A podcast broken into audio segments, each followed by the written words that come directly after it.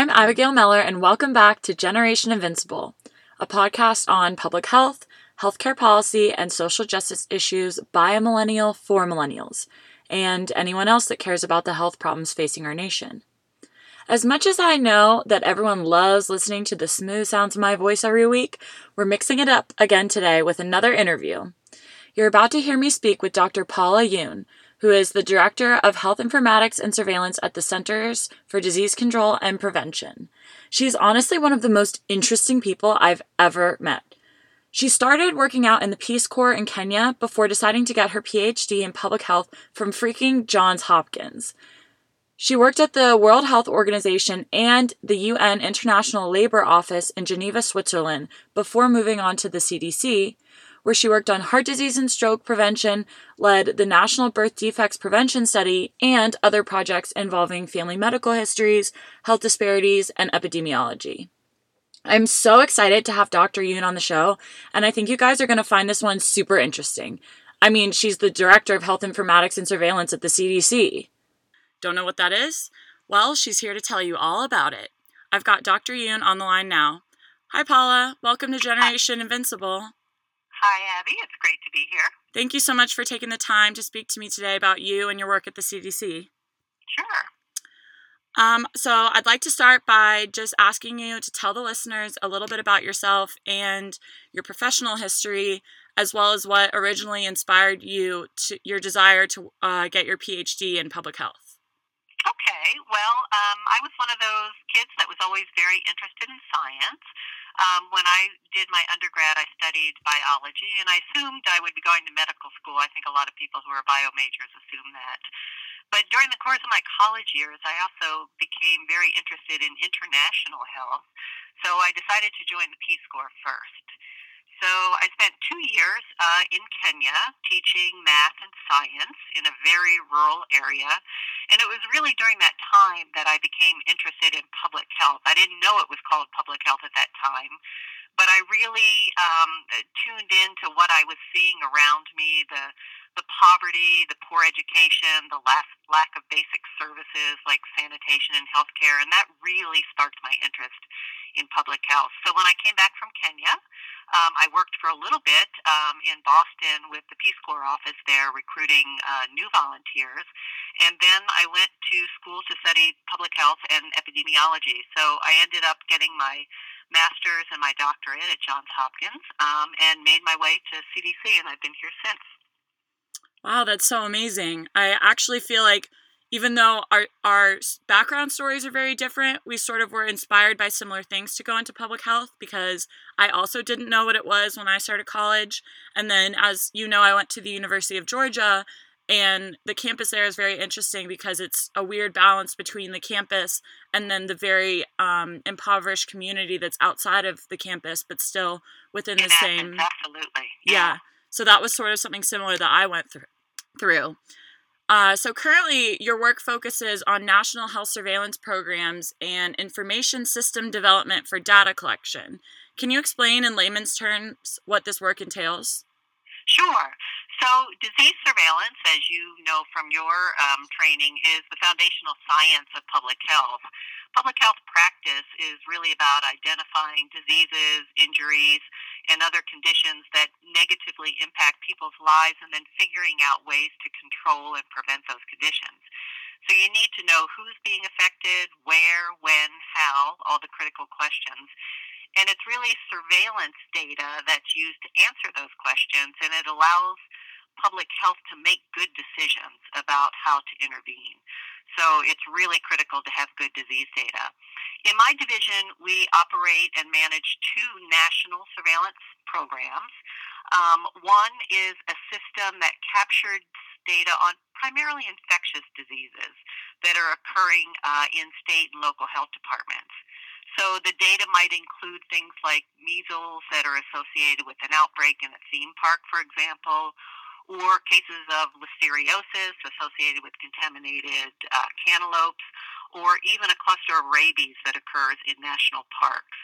There are about 100 or so um, infectious diseases, a few non infectious diseases that are reported to states, or I'm sorry, that are reported to CDC from state and local health departments. And then the second system that we manage is very different. It's a syndromic surveillance system, and here we get data from emergency department visits in hospital. And these data are used to look at patterns of illness. So, where is the flu virus starting to sweep through the country this year? Or what parts of the country are experiencing increases in opioid overdoses, for example? Or when there's a heat wave, we can use this data to look for increases in heat related uh, morbidity. So, two very different systems, but both are, are national systems. And um, we collect the data and provision it to the programs at CDC who use the data for public health practice. So definitely da- very data heavy, but also sort of focusing on the behavior side. So it's really sort of what public health is all about. Absolutely, using data for good decision making. Yes. And then, and then the other um, question you asked me was about the information system. So this is really um, a different aspect of public health. We have a software development shop here, and we develop software systems that are used to help public health programs exchange data among themselves and with each other. So these uh, might include the systems that we use to receive data from states uh, and bring into CDC. There are also systems that are used to exchange information about laboratory tests. So, for example, now when state and local health departments are doing tests uh, on people who potentially have Zika virus infection, that information is sent to CDC. And then we also build a software called EpiInfo, which you may have heard of. It's a software that's used for outbreak investigations. Mm-hmm. So when there's suspected cases of food outbreaks, um, or other types of um, uh, public health events that are occurring, the software is used to go out and do surveys of people and collect data.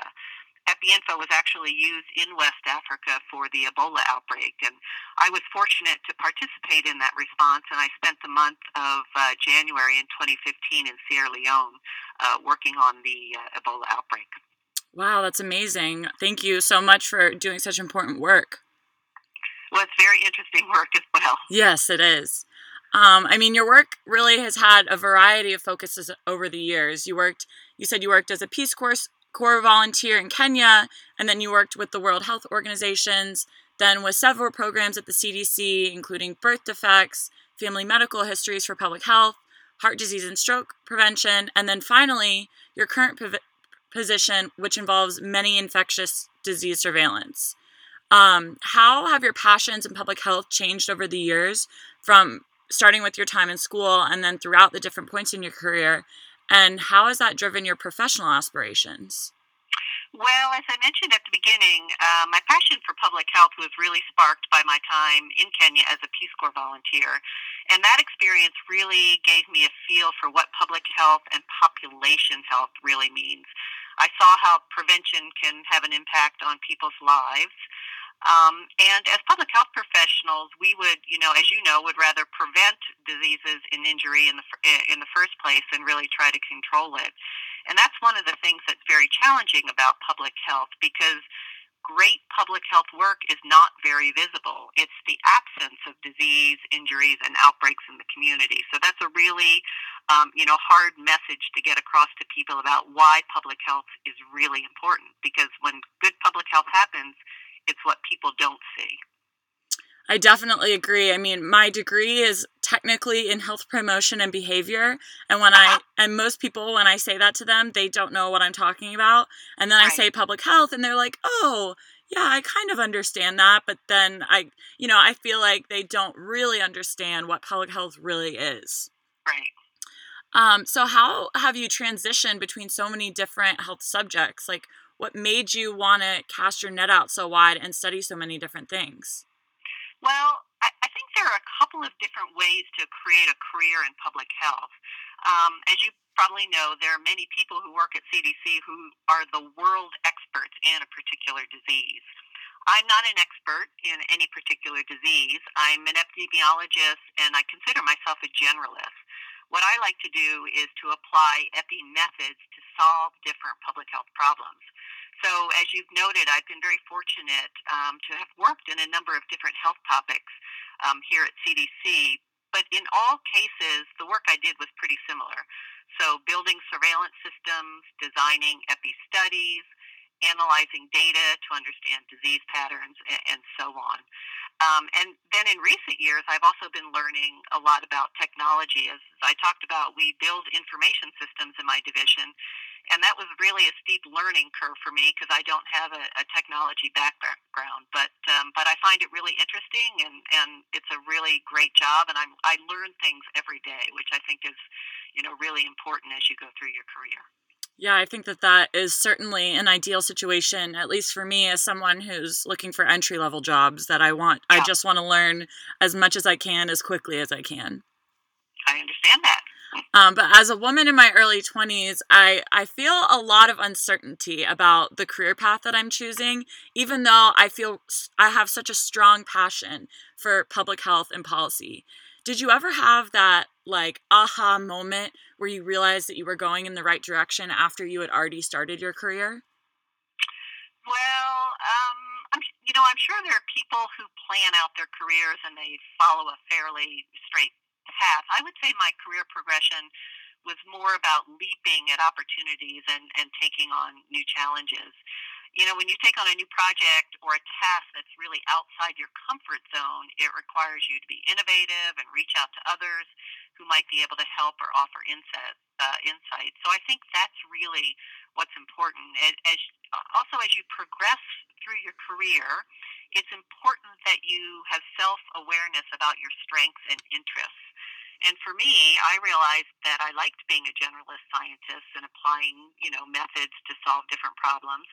I also realized that I was pretty good at implementing new ideas and seeing a project through to completion.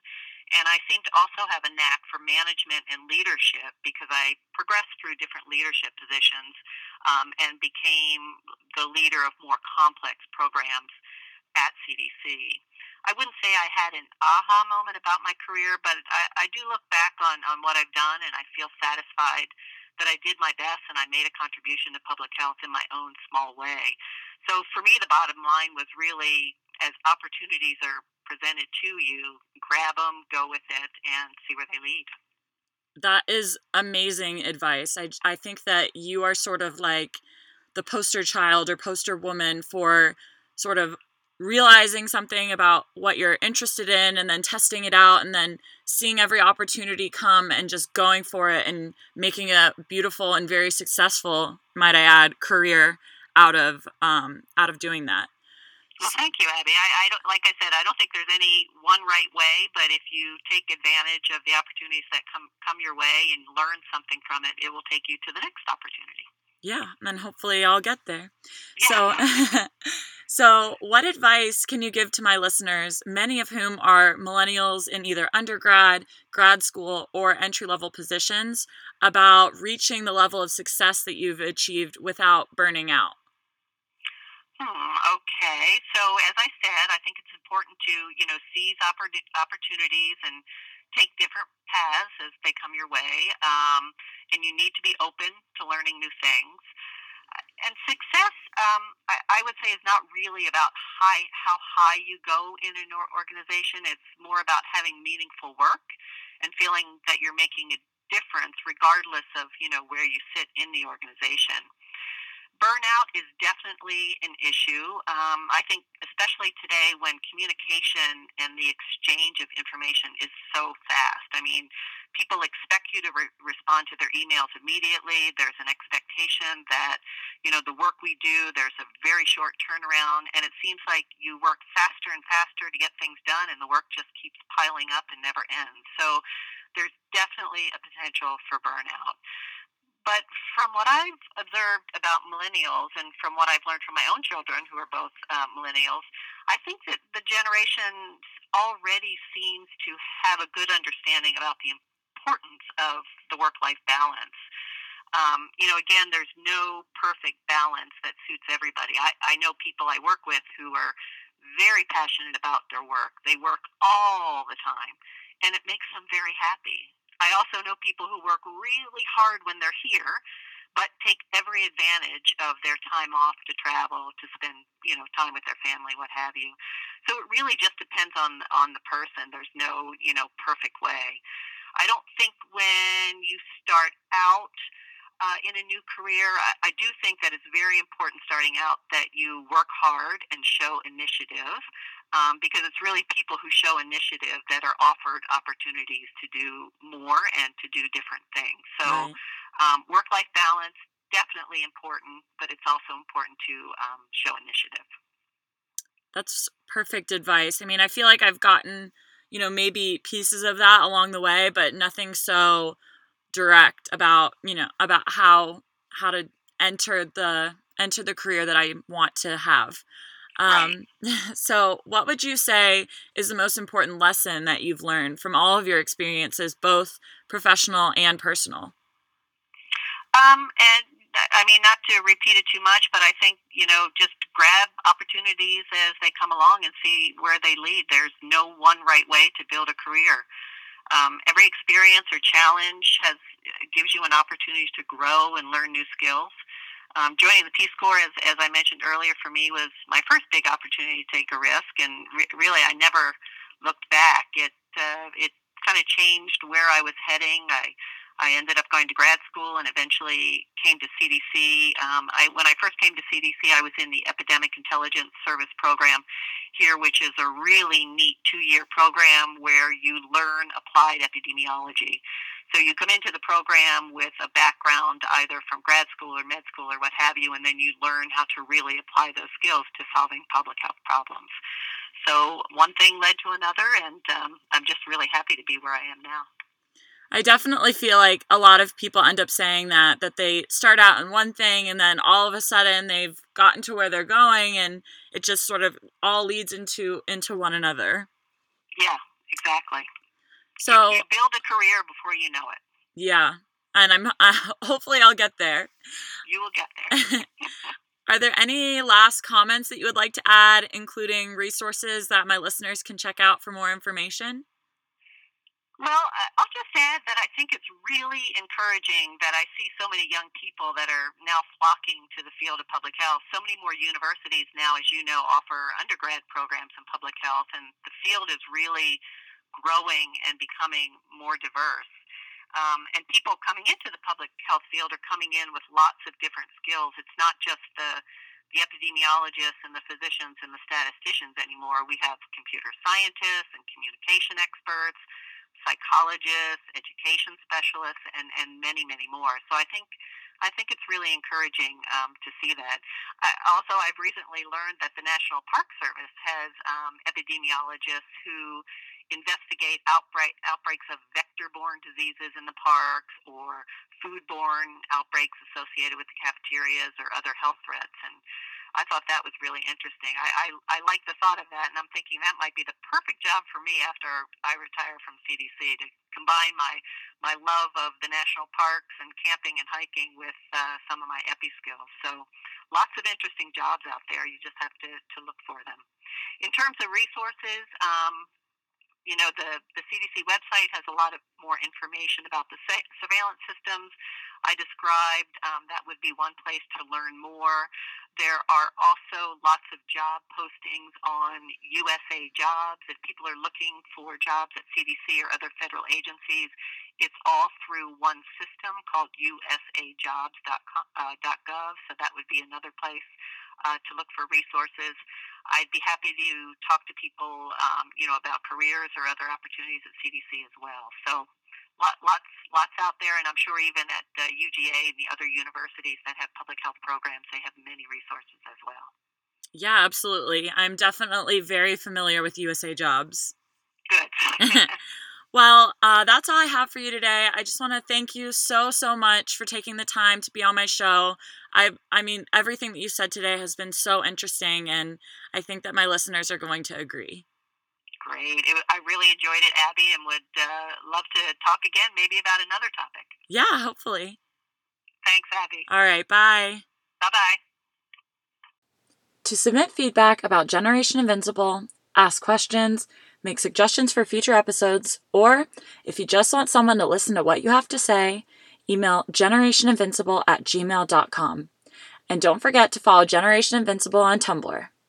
Until next time, in the words of Paul Farmer, an American anthropologist and physician, You can't have public health without a public health system. We just don't want to be part of a mindless competition for resources. We want to build back capacity in the system.